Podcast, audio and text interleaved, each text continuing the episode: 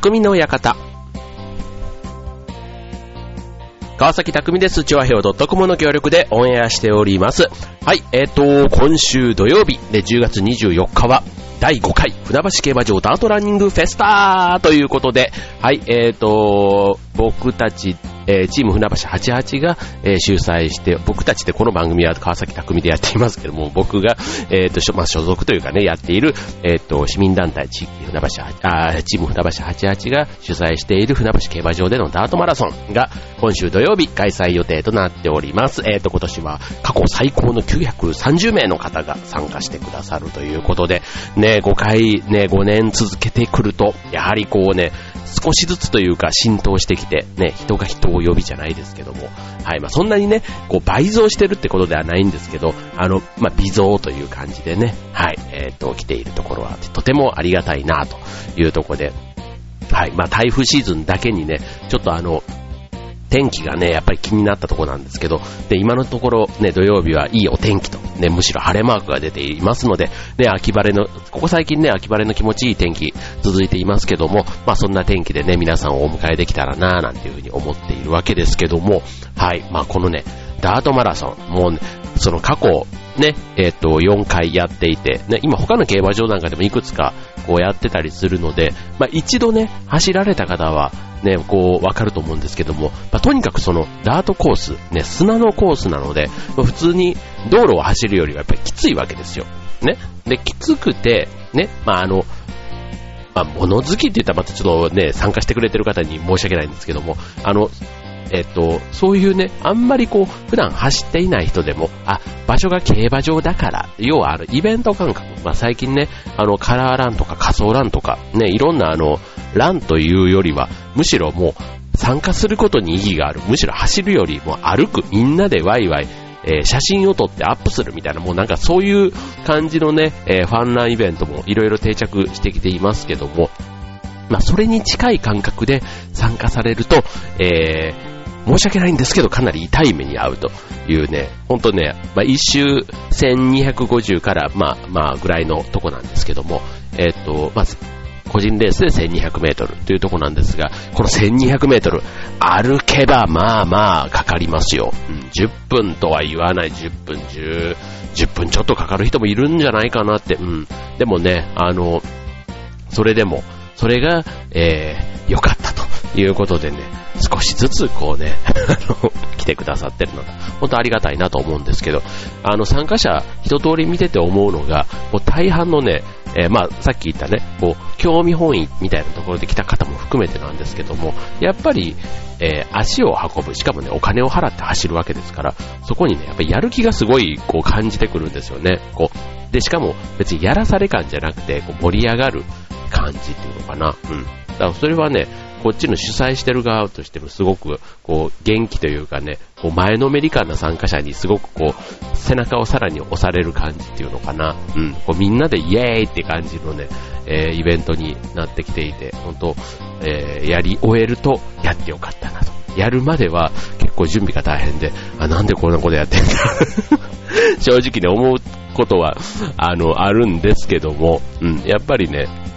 えー、着々と準備がね、いろんな人の協力で進んできてて、ね、一つ一つ形になってきていると、ああ、今年もなんかいいイベントになりそうだなっていうのがね、もうすでに今の時点でも予感していますので、えー、これを聞いてくださっている参加者の方いらっしゃいましたら、えー、ぜひ当日お楽しみにしていてください。はい。ということでね、まあ、えっ、ー、と、ダートランの宣伝というとこから始まりましたけども、まあ、さっきのそのね、えー、きついと分かっていてもチャレンジする人、ね、えー、まあ、そういうね、え自分で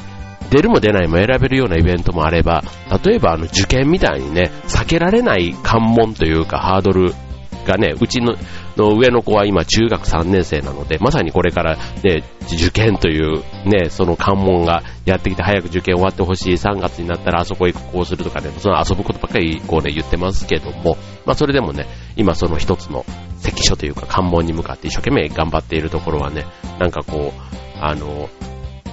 親の立場としてって言うと変ですけど、まあ、この番組っていうかね、えっ、と、チョアヘオ全体はだいたい30代、40代の方、リスナーが多いと思うんですけども、まあ、もしね、えっ、と、親御さんいらっしゃった、親御さんというかね、お子さんいらっしゃったりする、ね、お父さんお母さんだとすると、まあ、そういう、別に高校入試じゃなくてもね、こう、幼稚園とか小学校とか中学校とか、いろいろね、えー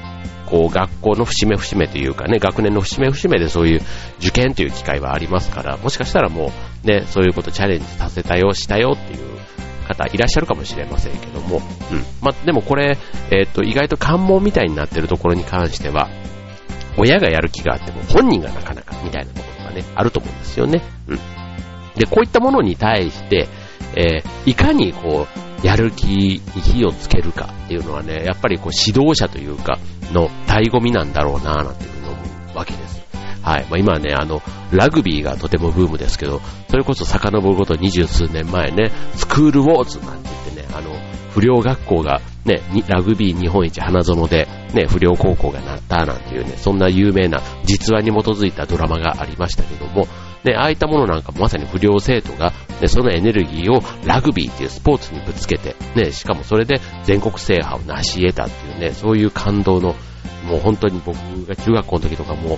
えー、震えましたけどね、そのドラマを見て。で、そのね、スポーツがラグビーですけども、それが今まさにね、こうやってブームにもなっていたりします。が、うん、ラグビーのブームで思い出すとやっぱりスクールウォーズ。スクールウォーズっていうとやる気のなかった人にこうね、やる気を引き出したというね、そんなところが記憶に蘇ってきますけども、はい、今日のテーマはやる気スイッチ。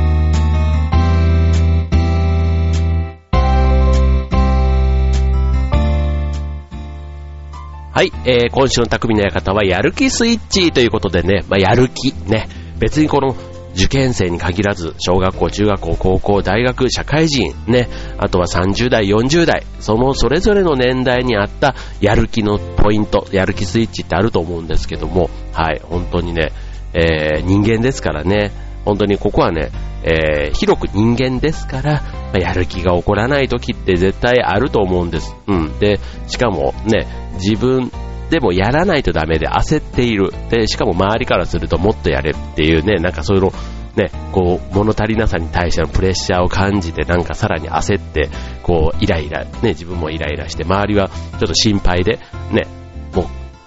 こう、心配で声かけてくれるのもわかるんだけども、それがすごく、あの、めんどくさいというか、鬱陶しいというかね、まあそういう風に感じたりなんて。でも、自分の中でもやる気がないわけじゃないけども、なかなか集中できない。ね、そういったこと、ね、えー、どの世代でもあるし、今でももしかしたらね、えー、やらないといけないことがあるのに、いまいちこうね、やる気が起こらないなーなんていう、そういうのあると思います。はい。で、僕はあの、この間アメリカ行った時に、まあ、別にもう最近のものじゃないんですけど、あの、ビリギャルで有名な、ね、あの、まあ、ビリギャルというあの、映画ですか？映画の方ですよ。うん。映画を飛行機の中で、あの、見たんですけども、うん。改めてね、うん、そう。まあ、本自体はすごく有名じゃないですか、ベストセラーでね。あの、偏差値40の女の子が、慶応大学に現役合格した話、みたいなね。そんなやつだったんですけども、まあ、結局、あの映画もそういうやる気のポイント、やる気の引き出し方っていうね、まあ、なんかその子の可能性を信じてみたいなね、どこまでね、信じられるか、だから全部これも結果がうまくいけば、そのね、えー、そこまでのプロセスも全部良かったっていう話にもなるし、あ、こうすればいいんだっていうふうに思うっていうのが不思議なもので、やっぱりこれ結果ってをまず出てないと、どんなことをしててもね、あの、結局、あの、口だけみたいになってしまうところもやっぱりあるし、なんか説得力というかね、えー、なかなか人の心には響かないっていうところが、実際のところなのかなっていうふうにも思いますから、まあさっきのビリギャルみたいなところのね、ちょっと、あの、例で言うと、まあ、まさにね、その受験生みたいな、うん、えー、を抱えている親、ね、僕もそうですけども、うん、例えば、うんと心配、ね、周りからするとね、子供の状況大丈夫とかも心配はできるんだけども、実際その、ね、心配しても、ね、その子供に対して何ができるのか、ね、あとは逆にその変な声かけもね、逆にこう、あの、さっきみたいにね、僕が実際に子供の時にね、別にその言ってくれてる人が悪いわけではなくて、自分の、その、なんちゅうか、焦りが逆にイライラになっているみたいな、まあ、そのね、思春期というかね、まあ、あの、若気の至りということで、本当その時の親には申し訳なかったななんて思ったりもしますけども、はい、まあ、ただね、やっぱり心配するのも親心ということでね、今になってはわかりますけども、はい、まあそういうね、えー、っと、例えば受験生の場合のコミュニケーションなんていうことで、まあやる気を引き出すポイントなんですが、まず一つ目、じゃじゃんということで、はい、えー、目標設定と。ね、これね、あの、これちょっとあの、ビリギャルの話をしたので言うと、あの、話の中で、えー、志望校どうしようかみたいな話がある。まだ金髪ですよ。えー、主人公はさやかちゃんと言いましたね。うん。さやかちゃん。うん。で、志望校ある？って聞かれたら、あの、全然もう、大学、勉強もね、全然してないから、だってあれ、映画の中で、えー、聖徳太子のことを、聖徳タコさんとかって言ったりとかね、うん、そうそうそう、太ってる子だからみたいな、まあそういうね、えー、のが結構 CM というか、ね、えー 有名な、フレーズになってたりしますけども、うん。で、えっ、と、その志望校の決め方みたいなところも、うん。じゃあ、例えば東大って言えば東大ぐらいはなんとなく知ってるじゃないですか、東京大学ね。うん、でももう、あの、頭がいい、すごく手が届かないっていうところのイメージももちろんありますけども、その、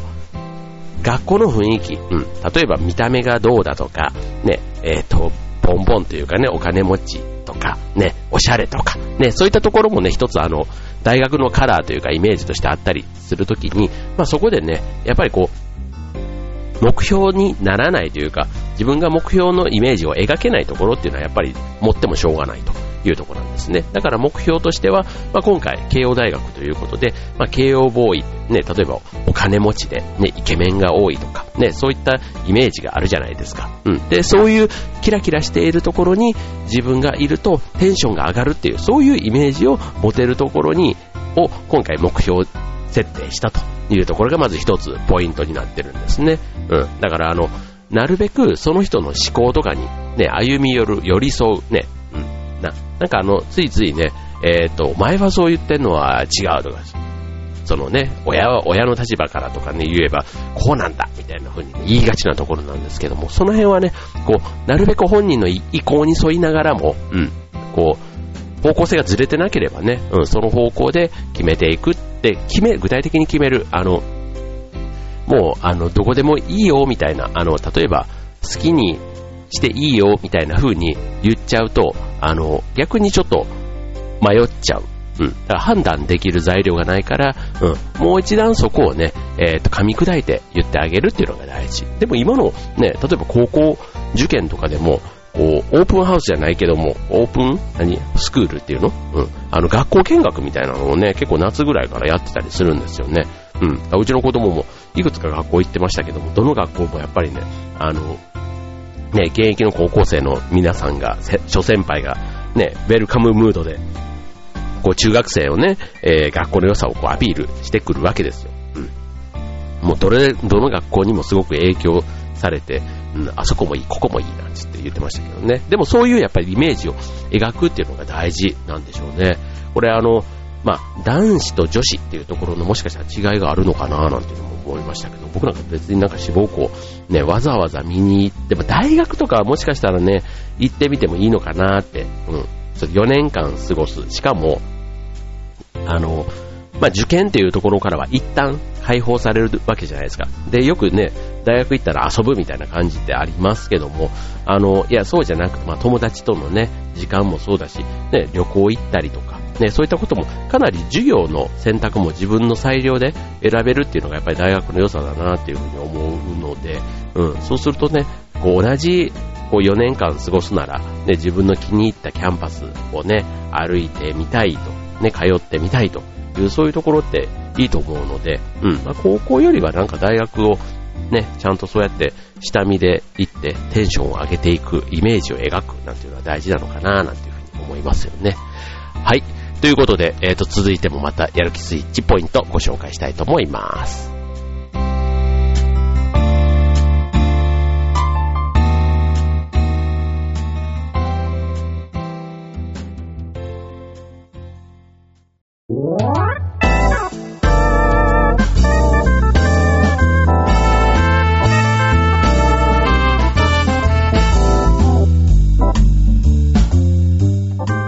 はい、えー、今週の匠の館はやる気スイッチということでね。はい、えー、っと、続いて、やる気アップの秘訣ということでね。えー、っと、よくあの、褒める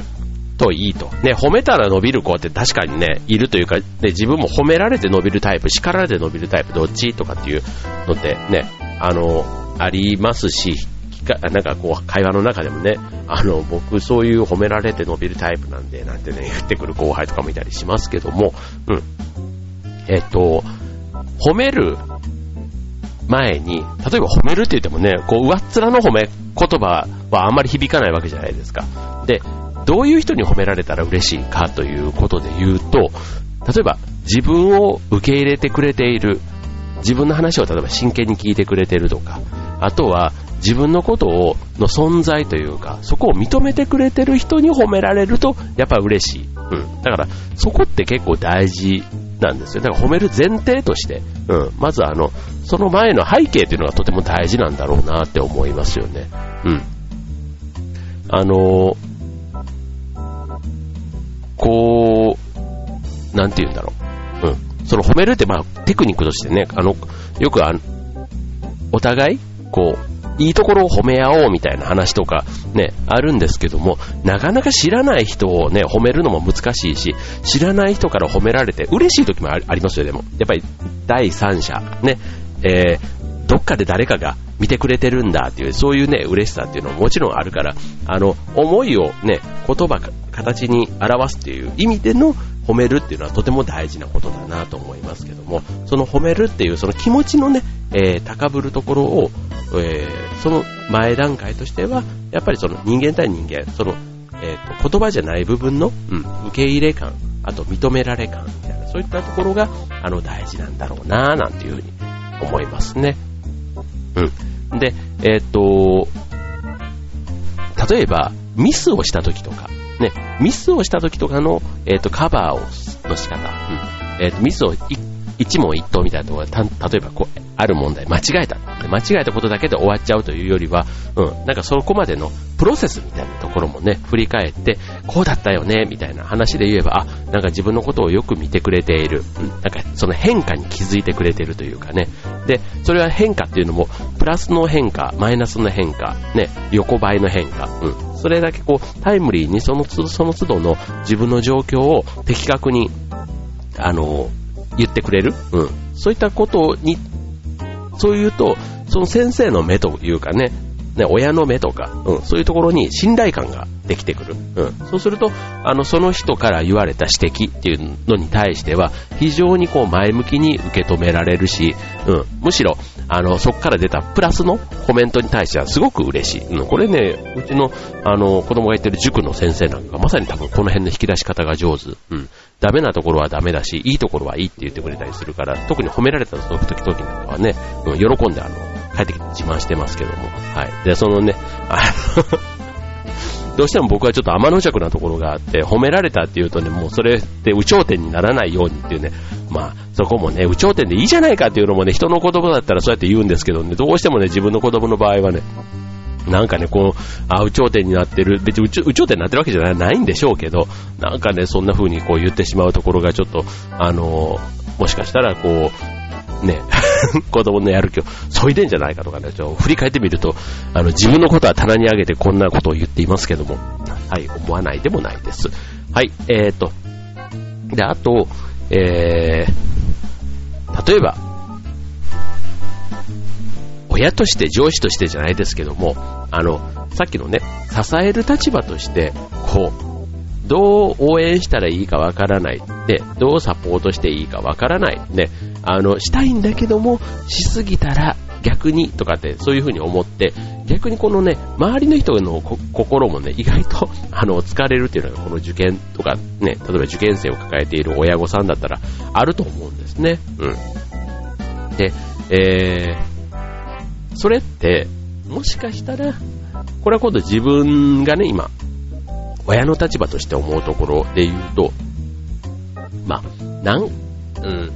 何を心配してるかってとこかなって思います。その子供が、えー、志望校にね、失敗して、えー、悲しむところを見たくないから、こう、言いたいとこなのか。まあ多分自分の見栄ってことではもうね、なんかないような気はするんですけども、うん、ね、例えば自分がそこの高校、大学に入れたいみたいな、そこに対して、うん、ってことではなくて、うんと、なんて言うんだろう。うん。なんかこう、一緒にこう、万歳ってこうね、一緒に喜びたいけども、やっぱりそこでね、こう、でもチャレンジして失敗した時の、うん、なんかその辺の、こう、やったか、なんか燃え尽き感というのかな、あの、やりきった感みたいなところに到達してないことに対しての焦り不安、心が折れるじゃないけども、なんかそういうところはなんかあるような気がしていて、それは、えっ、ー、と、周囲の方が余計に、うん、本人は本人で自分なりのね、えー、努力で、もう、ある意味受験に向かって一番ピークに持っていくようなことを、その子たちの自分なりのね、最後は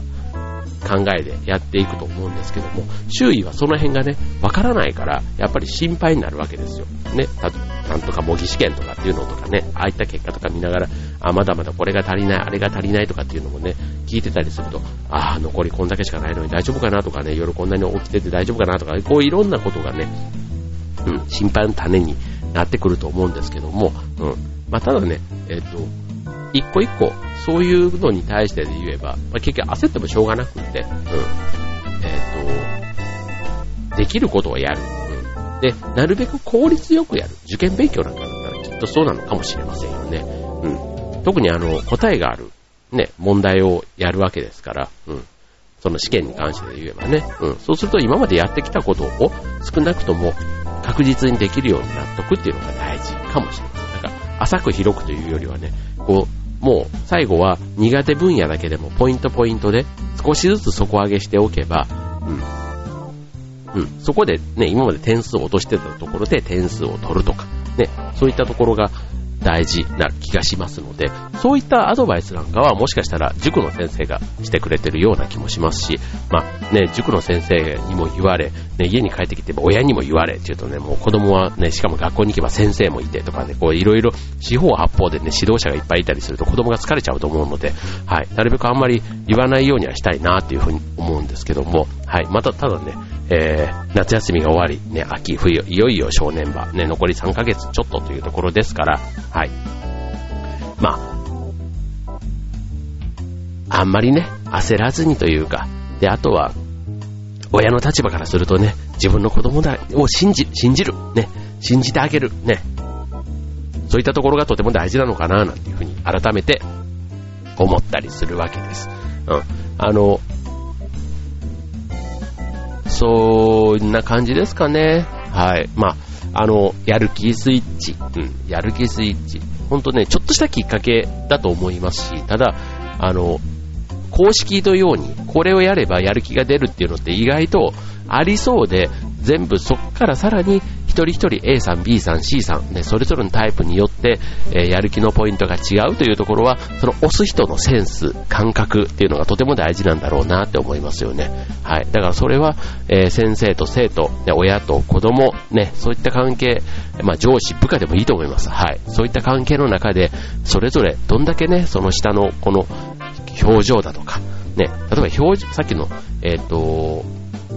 声をかけるというか、ね、えー、褒めるときにもね、褒めるときにいきなり褒めるというよりは、ね、たずその前に体調の話とかをしてみるとかね、あ、今日なんか顔色悪そうだけど大丈夫とかして、うん、でも顔色、うん、でもすごく今日頑張ったよね。っていうふうに、そういうふうに言われると、あ、体調が悪い中でも一生懸命やったこれを、あ、認めてくれたんだ、みたいな、そういったことが、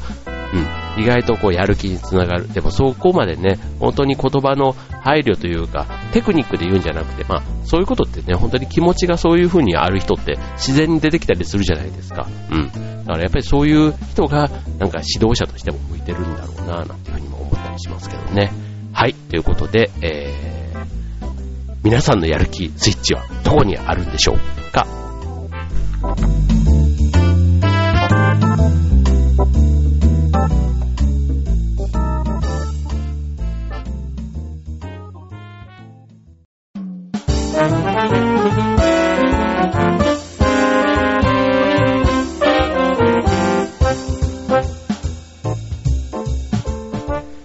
はい、えー、今週のテーマはやる気スイッチということでした。はい。まあ、やる気スイッチ。まあ、自分に置き換えると、うーん、このラジオもそうだし、ね、頭で紹介したダートマラソン、ね、ああいったイベントも、えー、続けていくからには、ね、やる気のポイントっていうのが、やっぱりやる気がないとできないところだと思っ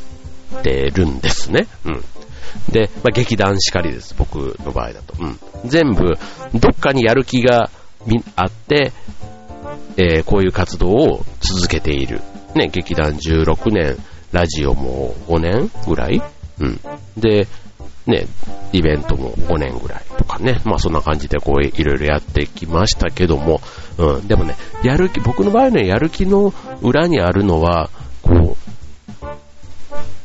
綺麗な言葉で言えば、情熱みたいな話になるんですけども、うん。まあでもあの、その情熱も噛み砕くと、うん。やっぱり最初にやった時なんかは、勢いみたいなとこがやっぱ大きいんですよね。なんか誰もやったことがないとか、うん。なんかこう、あの、課題がいっぱいみたいなんだけど、なんとかしてやっていこうよみたいな、なんかそのね、えーそこにワクワク感を感じて、え